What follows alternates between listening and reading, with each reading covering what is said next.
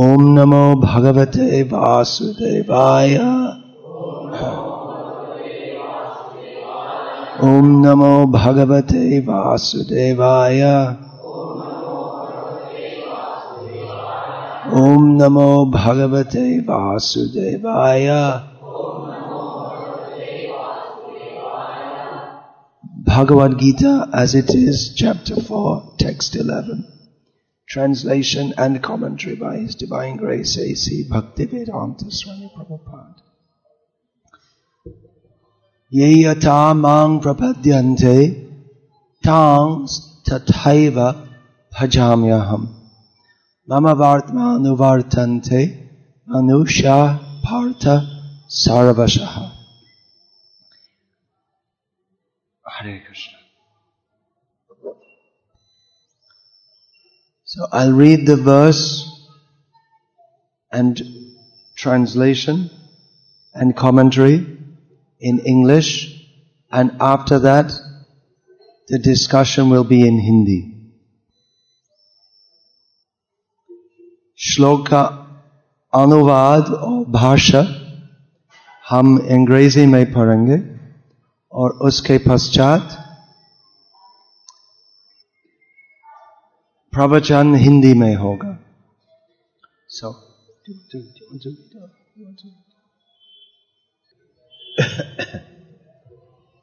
Translation. As all surrender to me I reward them accordingly. Everyone follows my path and all respects for son of Buddha. Purport by Srila Prabhupada. Everyone is searching for Krishna in the different aspects of his manifestations. Krishna, the Supreme Personality of Godhead, is partially realized in his impersonal Brahmajyoti effulgence, and as all-pervading super-soul dwelling within everything, including the particles of atoms. But Krishna is fully realized only by his pure devotees. Consequently, Krishna is the object of everyone's realization, and thus, anyone and everyone is satisfied according to one's desire to have him. In the transcendental world also, Krishna reciprocates with his pure devotees in the transcendental attitude, just as the devotees want him. One devotee may want Krishna as Supreme Master, another as his personal friend, another as his son, and still another as his lover. Krishna rewards all the devotees equally according to their different intensities of love for him. In the material world, the same reciprocations of feelings are there, and they are, they are equally exchanged by the Lord with different types of worshippers. The pure devotees, both here and in the transcendental world, associate with him in person and are able to render personal service to the Lord, and thus derive transcendental bliss in his loving service. As for those who are impersonalists and who want to commit spiritual suicide by annihilating the individual existence of the living entity, Krishna helps also by absorbing them into his effulgence. Such impersonalists do not agree to accept the eternal blissful personality of Godhead. Consequently, they cannot relish the bliss of transcendental personal service to the Lord, having extinguished their individuality. Some of them, who are not firmly situated even in impersonal existence, return to this material field to exhibit their dormant desires for activities. They are not admitted into these spiritual planets, but they are again given a chance to act on material planets. For those who are fruity workers, the Lord averts the desired result of their prescribed duties as the Yajneshwara. And those who are yogis seeking mystic powers are awarded such powers. In other words, everyone is dependent for success upon his mercy alone, and all kinds of spiritual processes are but different degrees of success on the same path.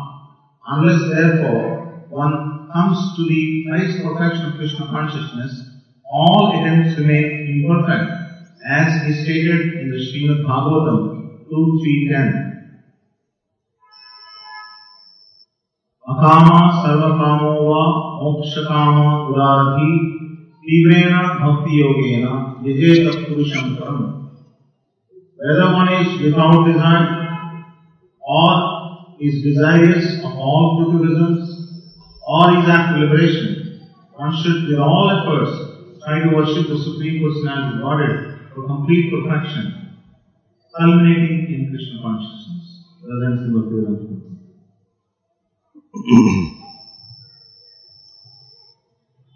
Oh, yeah, Chakshurinitam Yenantasmai Shri Namashrishtam Manamapi Shakti Patramatasva Rupam Tasva Jamapurivata Shakti Radha Kundam Girinamata Prapto Yassivati Kriyashivata Vandeyam Shri Guru Shri Yatav Padakalanam Shri Guru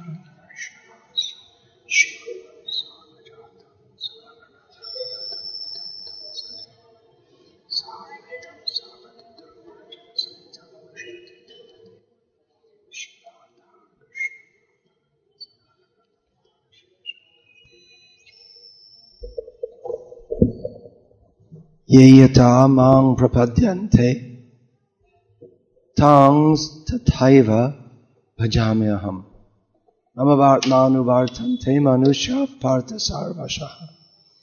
भगवान श्री कृष्ण कहते हैं कि जैसे जैसे लोग मुझसे प्रार्थना करते हैं या मुझ में शरण लेते हैं तो वैसे वैसे में परस्पर व्यवहार कहते हैं और सब लोग मेरे मार्ग में है। कृष्ण है भगवान पुरुषोत्तम, सब लोग के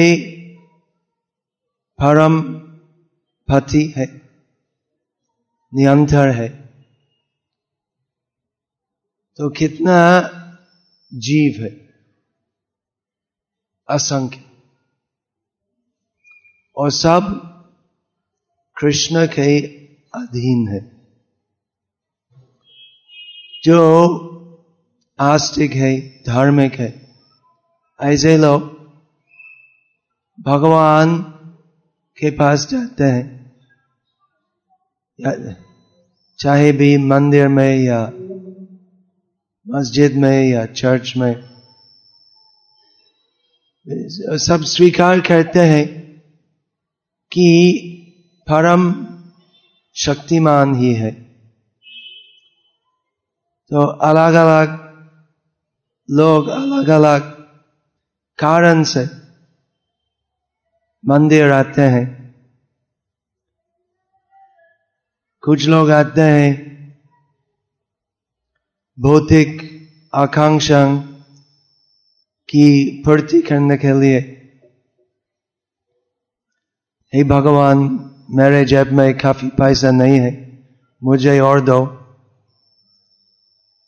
या मेरी तबीयत ठीक नहीं है और डॉक्टर बहुत पैसा मांगते हैं, तो तुम कुछ करो मेरे लिए।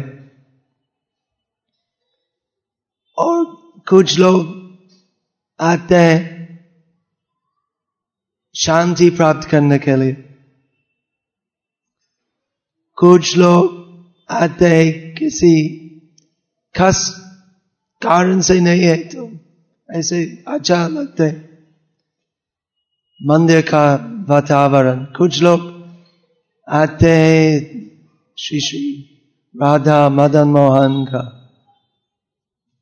सुंदर अति सुंदर रूप का दर्शन करने के लिए, कुछ लोग आते हैं खास प्रसाद के लिए।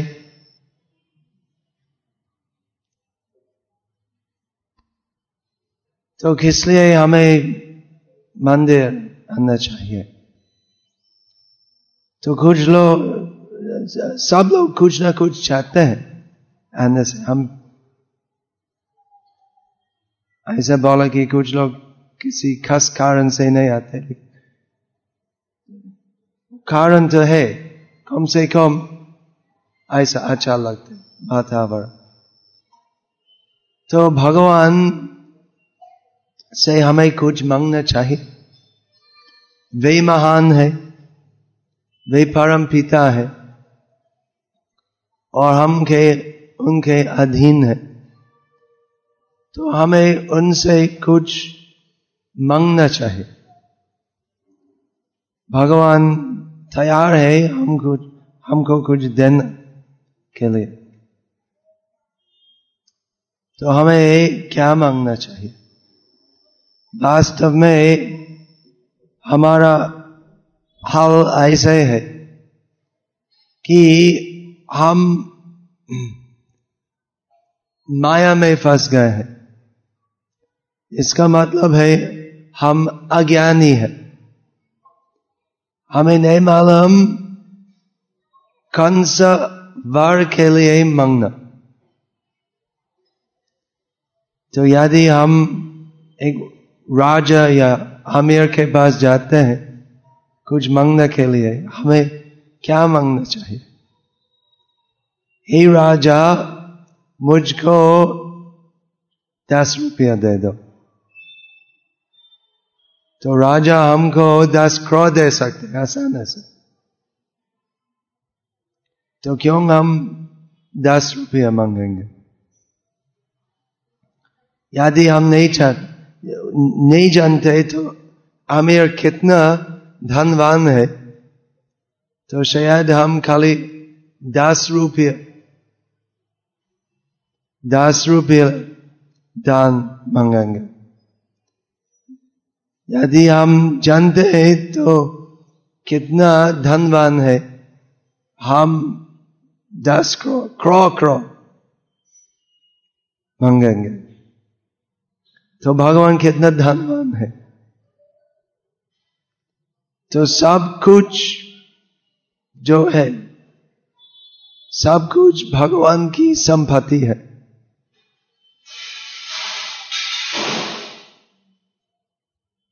कोई आपत्ति करते हैं? भगवान श्री कृष्ण की जाए, हाय हाय मत कहो। तो धनवान के दान, वो भी कृष्ण का दान है। जो धनवान है, जो सोच रहे हैं मैं बड़ा अमीर हूं, वो आदमी क्या है? चोर है। ऐसे सोचना मैं बड़ा धनवान हूं, वो चोर का विचार है, क्योंकि सब कुछ भगवान का है। तो भगवद गीता में भगवान कृष्ण अर्जुन को और अर्जुन के द्वारा हमको शिक्षा देते हैं कि हमें उनसे क्या मांगना चाहिए। यदि हम दस करोड़ मिलेंगे, उससे हमारा फायदा क्या होगा, इसको विचार करना चाहिए। यदि हम दस करोड़ रुपया मिलेंगे, उससे हम निश्चिंता होंगे क्या? बहुत बड़े बड़े नहीं बहुत नहीं है, कुछ बड़े बड़े अमीर है भारत में। कौन है? हिंदुजा, बिरला, अंबानी, टाटा, बिरला, ये सब बड़े बड़े लोग। तो उनके पास बहुत पैसा होती है, बहुत चिंता भी होती है, और कि वे बड़े लोग हैं, उसका मतलब क्या है कि ऐसे लोग का मारण नहीं होगा। आप बड़ा हो या छोटा हो, धनवान हो या धनहीन हो, तो सबका शमशान जाना पड़ेगा, या अगर आप मुसलमान हो तो कब्रिस्तान जाना पड़ेगा। अंतिम यात्रा होगी सबका।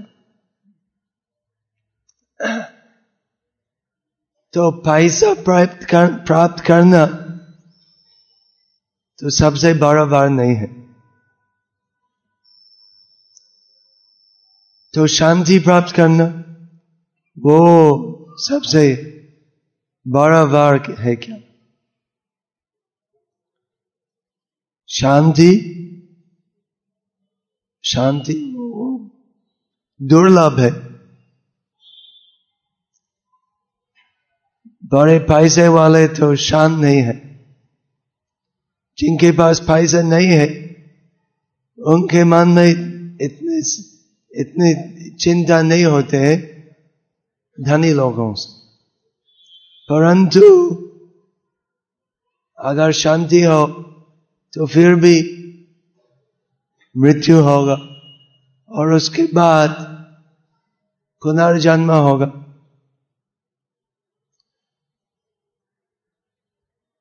तो सबसे बड़ा बार क्या है हमें नहीं मालूम। भगवद गीता में भगवान श्री कृष्ण उनकी अंतिम वाणी अर्जुन को कहते हैं, सुनो मैं परमं वचः। अर्जुन भगवान कृष्ण कहते हैं, इसके पहले मैं तुमको कर्म के बारे में, ज्ञान के बारे में, योग के बारे में, भक्ति के बारे में, ये सब विषयों के बारे में चर्चा की। अभी मैं कहता हूं तो सबसे बड़ी प्राप्ति क्या है? तो कृष्णा उसके पश्चात क्या बोल? तो सोचिए कृष्ण कौन है? भगवान है। वे परम पिता है, परम पति है, परम ज्ञानी भी है, परम बंधु भी है। तो भगवान कृष्ण हमको भगवद गीता कहते हैं जिससे हमारा परम कल्याण होगा। तो कैसे हमारा परम कल्याण होगा? भगवद गीता में श्री कृष्ण कहते हैं, क्या कहते हैं? मनमना भव मद भक्तो मद्याजी मां नमस्करो मामे वैश्यसी सत्यंते प्रतिजाने प्रियोसी में। श्री कृष्ण कहते हैं सदैव मुझको चिंतन करो, मेरे भक्त बन जाओ, मुझको नमस्कार करो, मेरी पूजा करो। अगर तुम ये सब करोगे तुम मेरे पास वापस आओगे। मैं तुमको कहता हूं क्योंकि तुम मेरे परम प्रिय बंधु हो। तो श्री कृष्ण क्या कहते हैं कि हमें उनकी भक्ति करना चाहिए। तो सब लोग जो मंदिर आते हैं तो भक्ति करते हैं, परंतु उस प्रकार की भक्ति होनी चाहिए जिसमें स्वार्थ की आकांक्षा नहीं होना चाहिए। किस लिए हमें कृष्ण भक्ति करना चाहिए? तो केवल भक्ति के लिए करना चाहिए, केवल प्रीति से करना चाहिए। हे भगवान मुझको पैसा दो, तो ऐसी प्रार्थना में वास्तव भक्ति तो नहीं है। गीता में श्री कृष्ण कहते हैं पत्रं पुष्पं फलम त्वया यो मे भक्त्या प्रयच्छति तदहं भक्ति उपहृतम् अश्नामि प्रयतात्मना। श्री कृष्ण कहते हैं कि आदि को मुझको फल फल जल पता भक्ति से मुझको अर्पण करते हैं, मैं ग्रहण करता हूं। तो भगवान को फल फल जल पता अर्पण करने में क्या है, क्या उद्देश्य है? भगवान सब कुछ के मालिक है। भगवान के पास असंख्य फलों है, पताओं पताएं हैं, फल फल जल सब कुछ भगवान की संपत्ति है। तो किस लिए हम भगवान एक सामान्य फल या फल अर्पण करेंगे? भगवान क्या क्या मिलेंगे उससे? तो भगवान को कुछ देने से भगवान लाभान्वित नहीं होते, क्योंकि सब कुछ भगवान ही है, भगवान की संपत्ति है। तो हम लाभान्वित होते हैं क्योंकि हम हमारी भक्ति भगवान को अर्पण करते हैं और भगवान हमारी भक्ति ग्रहण करते हैं। भक्ति क्या है? प्रेम अर्पण है। तो हमें कृष्ण प्रेम करना चाहिए और उससे हमारा परम कल्याण होगा। तो सब लोग मंदिर आते हैं, कीर्तन में गाते हैं, उसके बाद कुछ सुनते हैं, उसके बाद प्रसाद लेते हैं। तो मंदिर आने से हमारा परम हित क्या होगा? तो यदि हम प्रवचन सुनने से शिक्षा मिलती है, कैसे मिलते? हृदय में मिलते हैं कि हमें भक्ति करना चाहिए। किसी भौतिक स्वार्थ के लिए नहीं है, प्रेम के लिए। हमारा हृदय भगवान कृष्ण को अर्पण करना चाहिए।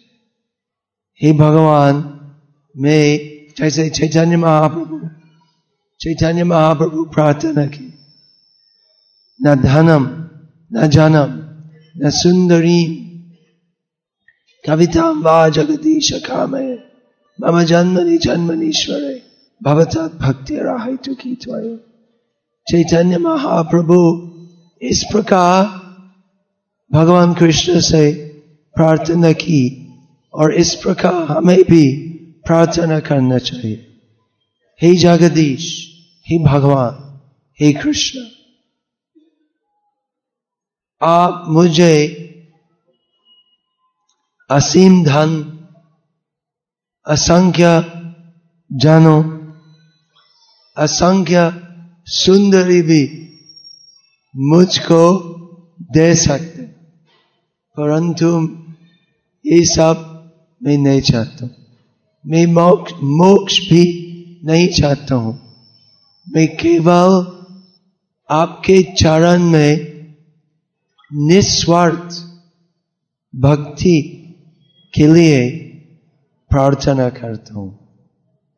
तो इससे हमारा परम कल्याण होता है। प्रेम परम धन है और इसलिए हमें भगवान के चरण में प्रार्थना करना चाहिए। परंतु प्रेम और स्वार्थ का विचार, ये दोनों एक ही हृदय में नहीं रह सकते। यदि हम कृष्ण प्रेम चाहते हैं तो सब प्रकार के भौतिक इच्छाओं को छोड़ना चाहिए। हरे कृष्णा। अभी ज्यादा और नहीं कहूंगा क्योंकि बोलना मुश्किल है। हरे कृष्ण। अगर किसी का प्रश्न हो, मैं प्रयास कर सकता हूं प्रश्न का उत्तर देना।